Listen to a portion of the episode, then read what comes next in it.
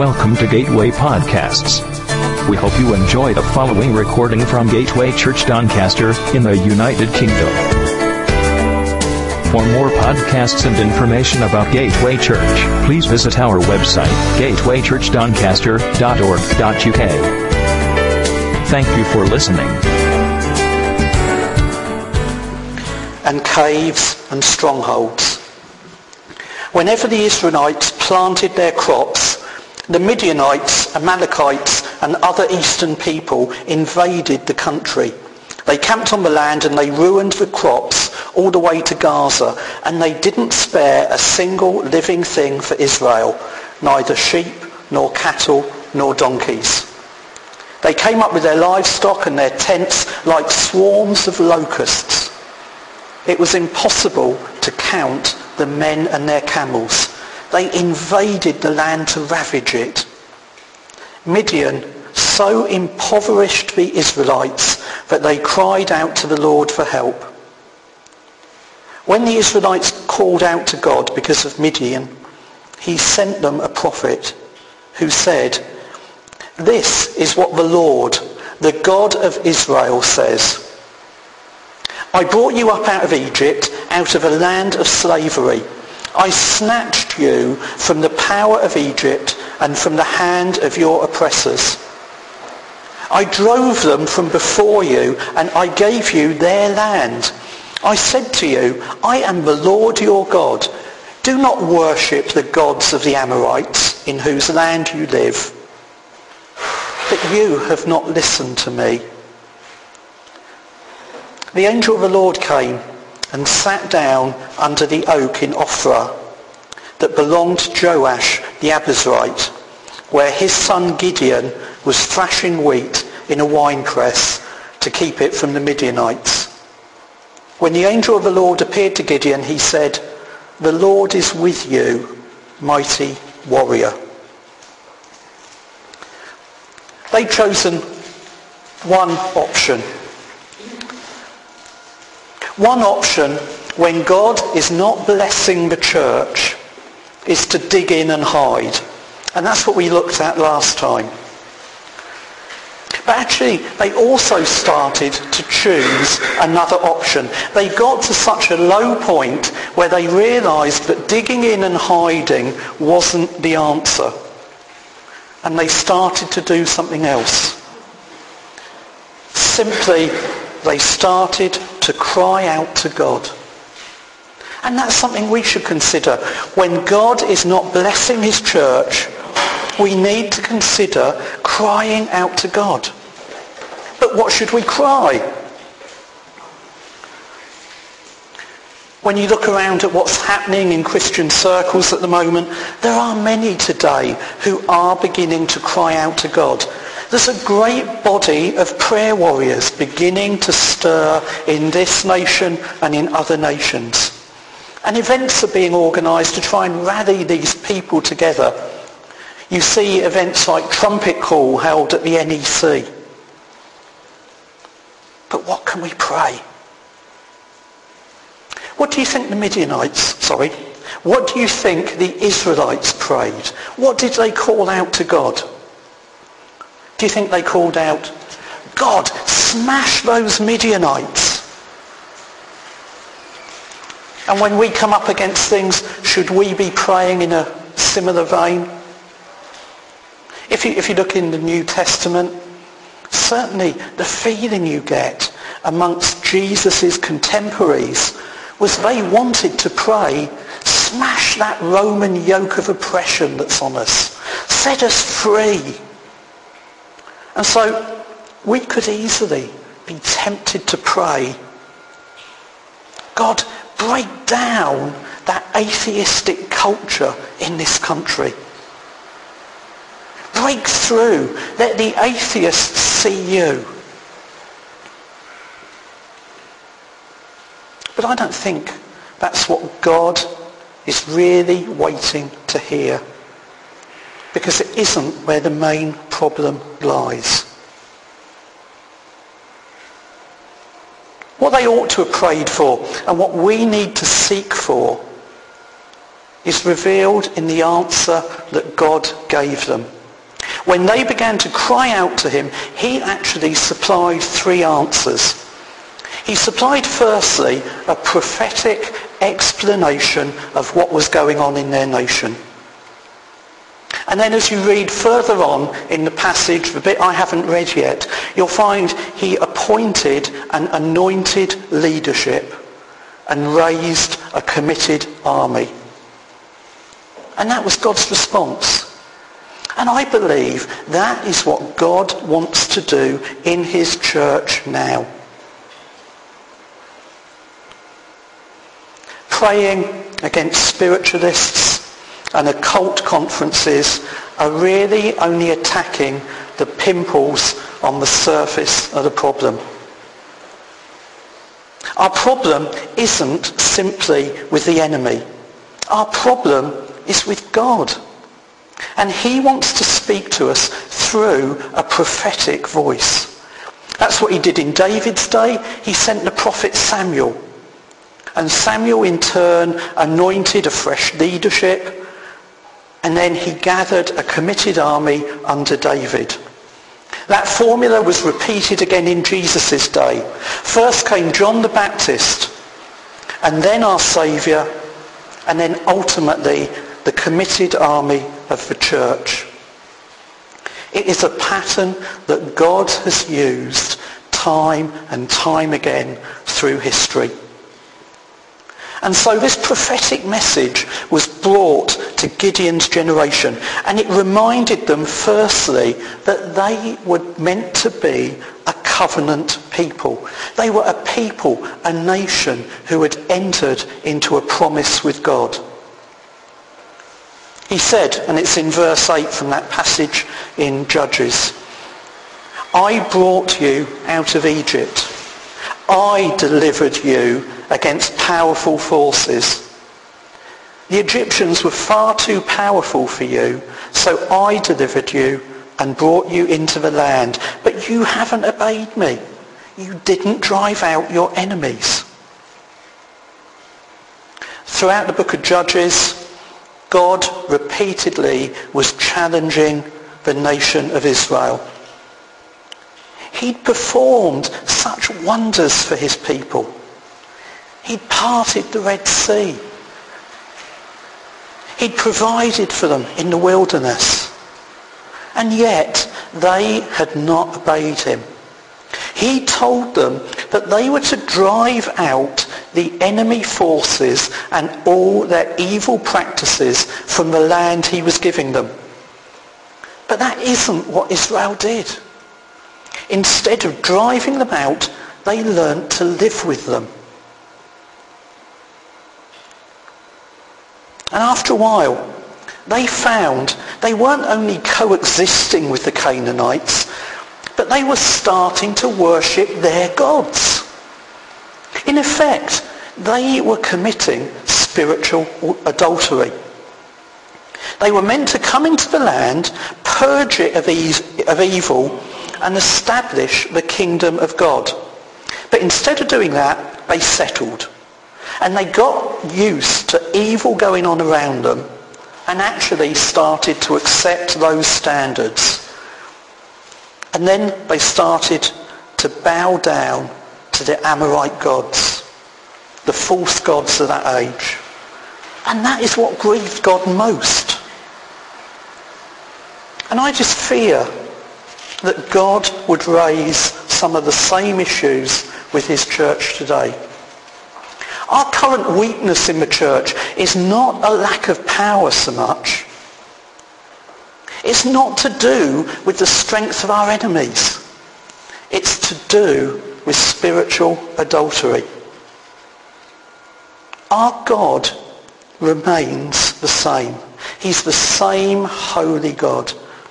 And I think he'd say, deliver yourselves from the gods that are around you. Step out, be a people for me, and you will see my power come, and you will see my glory in your day. So what are these false gods that we worship today? I think there's loads of them, unfortunately. But I'm just going to mention about three. The first is money. Money dominates today's society. So many people spend their whole life and energy just striving for more and more and more. In the Sermon on the Mount, Jesus said, quite simply, you can't serve God and money. If you serve money, you will be trapped in the cares of this world and it will start to preoccupy you and it will bring you into bondage. In Matthew 6, 21 we read, But Jesus said, For where your treasure is, there your heart will be also. Now, a lot of us would say, money has no hold over me, no power at all. But I know people who would say that, but wouldn't be able to give up the offer of promotion or better prospects in another area in order to remain where God wanted them to be and was using them. If they were offered a job in another town, even if there was no dynamic, living, spirit-filled church, they would go. They would say, there's bound to be a church there. Well, we all know there are lots of churches. And it's easy to say, oh, we'll find something when we get there. But actually, what they're doing is putting the kingdom of God second to their own desires. Jesus said to us, so don't worry saying, what shall we eat? Or what shall we drink? Or what shall we wear? For the pagans run after these things, and your heavenly Father knows that you need them. But seek first his kingdom and his righteousness, and all these things will be given to you as well. Therefore, don't worry about tomorrow. Tomorrow will worry about itself. Every day has enough trouble of its own. Seek first the kingdom and his righteousness. We all too often get caught up waiting for the things that will follow and forget to seek those things first. Do we make our decisions according to his standards or according to the world around us? Are we people who put our careers first and as a result lose our way? We've seen people like that, I'm sure. Their spiritual lives have declined and their children have grown up robbed of a living church. And if you haven't seen it, I have. Our heart attitude to money is also tested by our reaction to giving. Many say, with inflation and my mortgage and all the other things I have to pay for, I can't afford to give. Oh, I give what I can, but tithing, huh, that's ridiculous. But Jesus said, give, and it will be given to you. And he then went on to say, it will be given to you a good measure, pressed down, shaken together, and running over. And the analogy he's using is of a big measure, and you fill it with corn. And having filled it with corn, what you find is if you press it down, you can fit some more in. And actually, because of the shape of the corn, having pressed it down, if you shake it, it settles even further. And you can fit some more in. And he then says, not only will we press down what is given to you and shake it so we can fit more in, but we'll then let it run over as well. We won't just strike off the surface. It will be running over. He said, don't fear, give. It's a different way of life. And it defies what the gods of this world tell us. Because they warn us that we have to hold on to things or we'll be in a terrible state when the end of the month comes. Jesus said something entirely different. Give, and it will be given to you. He says that those who obey those words will have solid foundations in their lives. In Proverbs 11:24 it says, "There is one who scatters and yet increases all the more, and there is one who withholds what is justly due, and yet it results only in want." Those who say, I can't give, I can't afford it, aren't responding to the voice of God. They're responding to the gods of this world. Jesus used an analogy.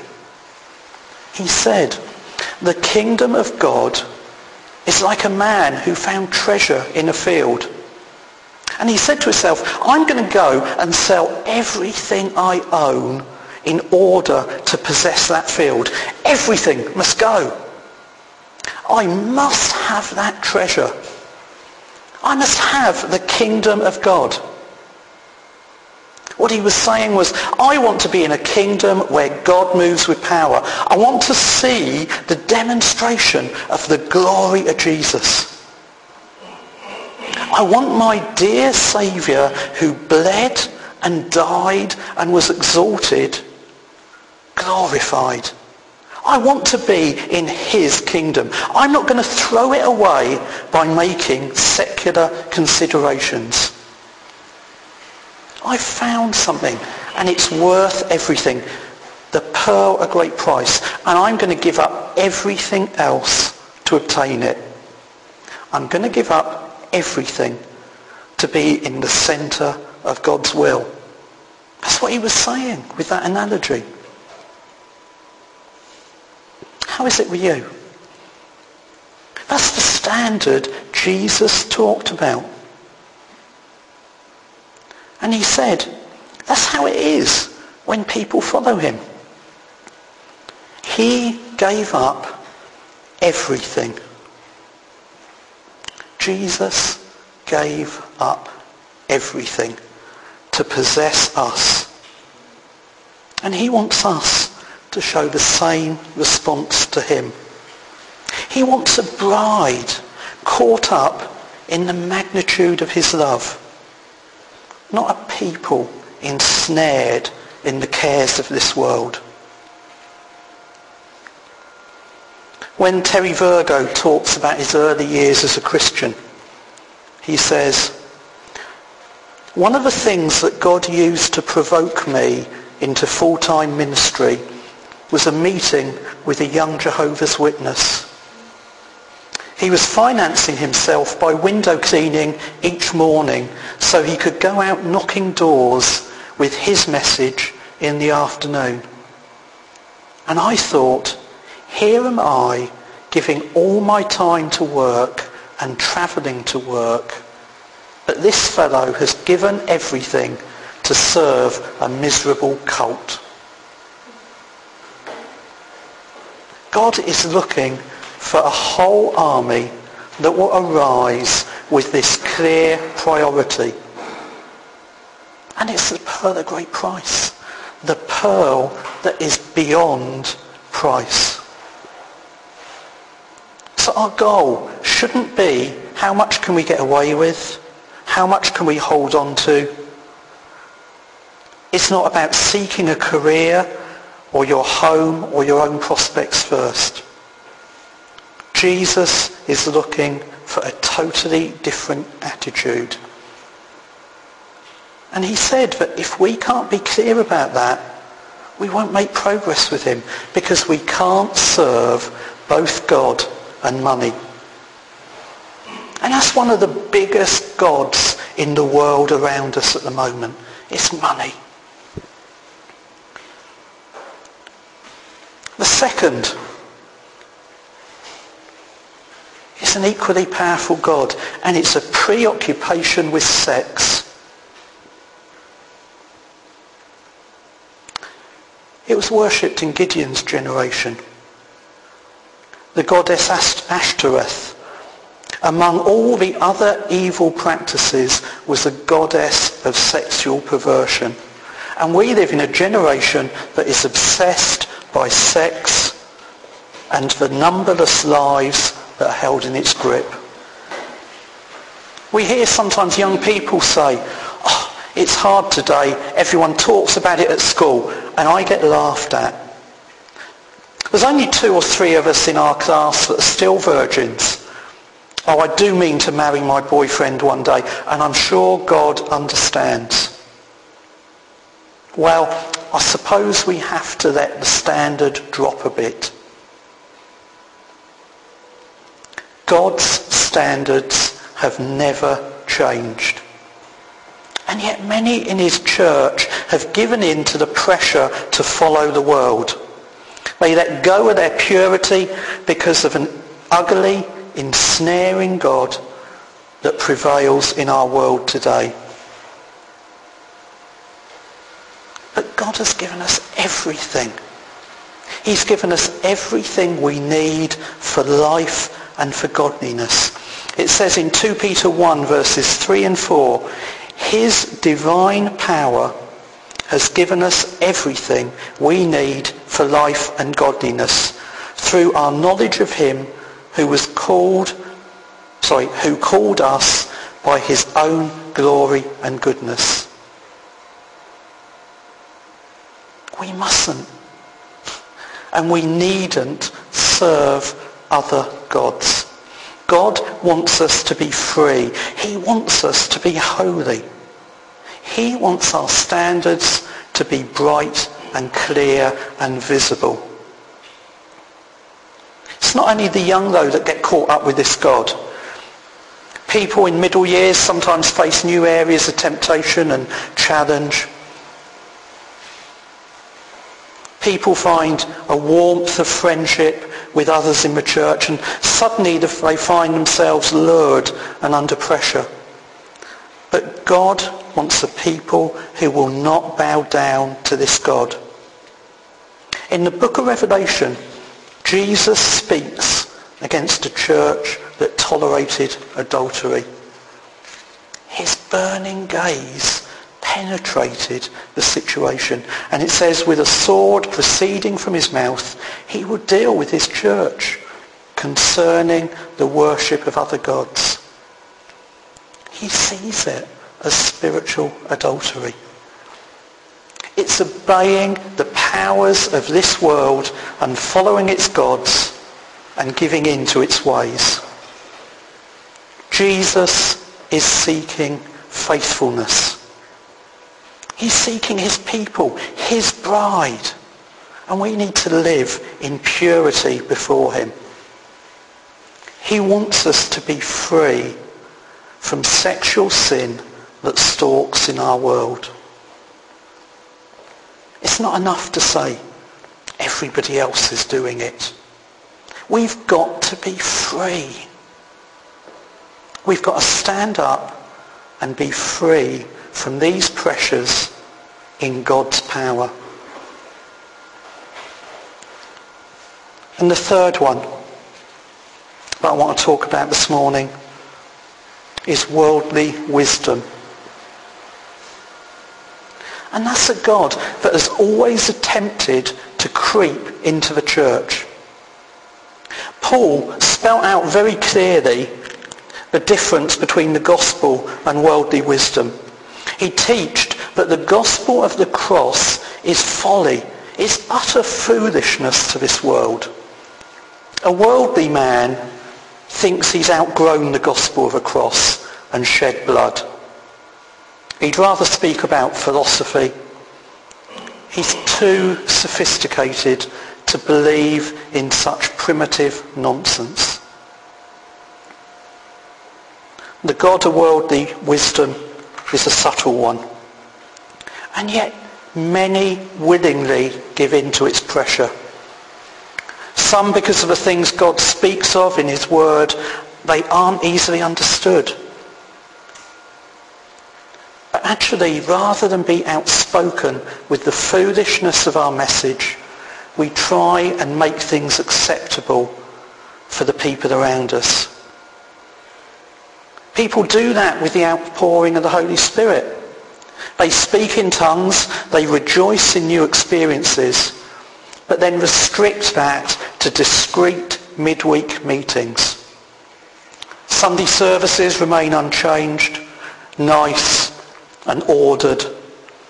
A service that's calculated not to offend anyone.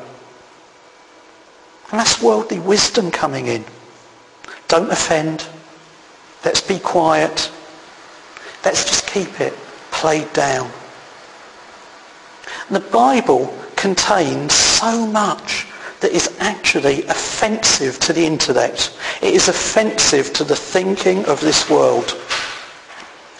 But God called us to be wholehearted in our commitment to his truth, in our commitment to the cross, and in our commitment to the outpouring of his Spirit, and in our commitment to the church coming to the fullness of its stature. In Gideon's day, they gave themselves to the worship of other gods. And God's prophetic word to them was, I will not own you until you put these things right. And I think it's his word to the church today. God won't ever say, well, if they can't do what I want, I'll drop the standards. He'll simply wait for another generation. That's not because God's weak. You know, we serve a God who if someone goes to a wall and writes on it, God is dead, our God isn't thrown by that. Why? Because he sits as the king of all heaven and earth forever. Now we can get anxious about people saying God is dead, but actually, whatever they say, Jesus is king. And if we don't pick up the baton and run with it, he will wait for another generation. God will have a people who live according to his standard. Why? So that he can display them for his glory and honour. God wants us to be free from this world. So how do we get free? There's only one way, and it's through the cross of our Lord Jesus Christ. Paul said in Galatians 6, May it never be that I should boast except in the cross of our Lord Jesus Christ. He didn't say, I'm going to boast in the memory of it. He didn't say, I'm going to boast in the cross as I consider what Jesus did for me. He said, may it never be that I should boast except in the cross of Lord Jesus Christ, through which the world has been crucified to me and I to the world. He glorified in it. He understood it. He had experienced the life-saving power of the cross. And in fact, he said, the cross has released me from this world. I've been crucified to it. It's delivered me from the gods that are all around me. And I now live to God as one who is raised from life, from the dead again. The world has been crucified to me and I to the world. The cross isn't something just to look back on in memory. It's a mighty, powerful instrument in our lives that sets us free today. Through it, we have died to all the gods of this age in order that we can rise up holy, pure and free. I want to ask you a question this morning. Is that the way you are living? If God's prophetic word to us today is the same as it was in the days of the judges, He's saying, I am your covenant God. I brought you out of Egypt, but you're worshipping other gods. You make your decisions before them rather than before me. In the book of Revelation, Jesus says, I have this against you.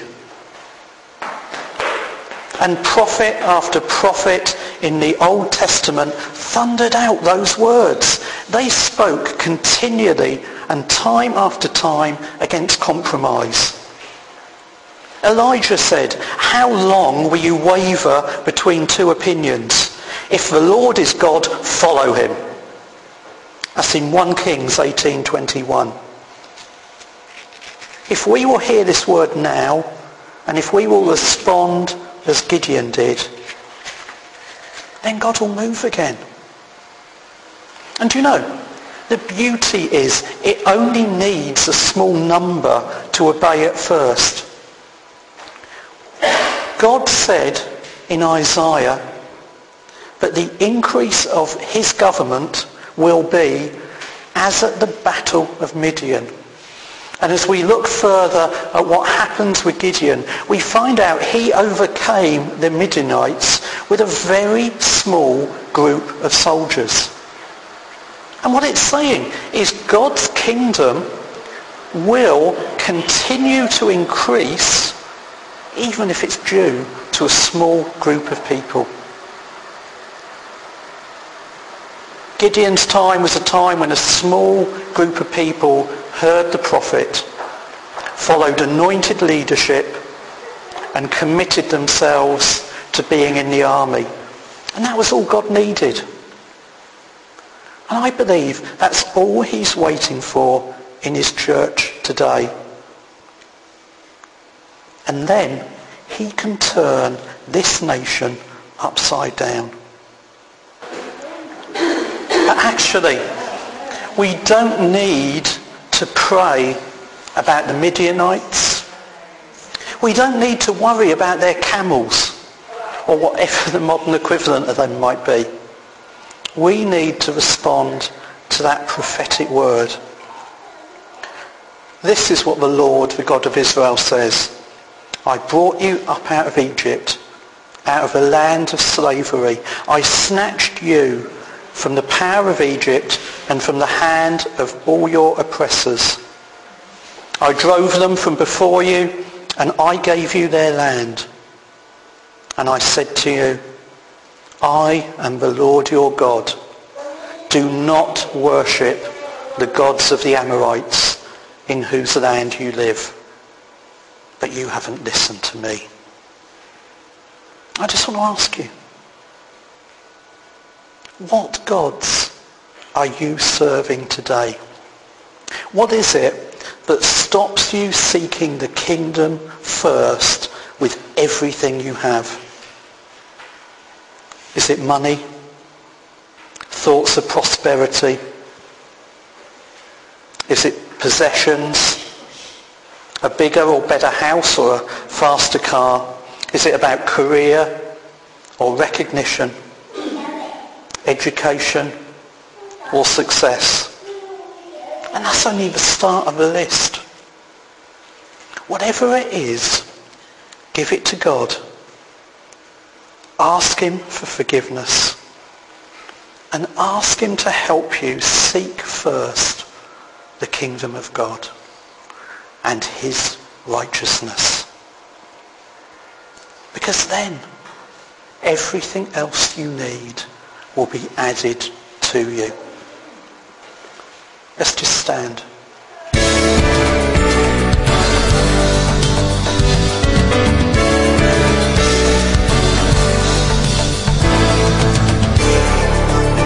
We hope you enjoyed this podcast.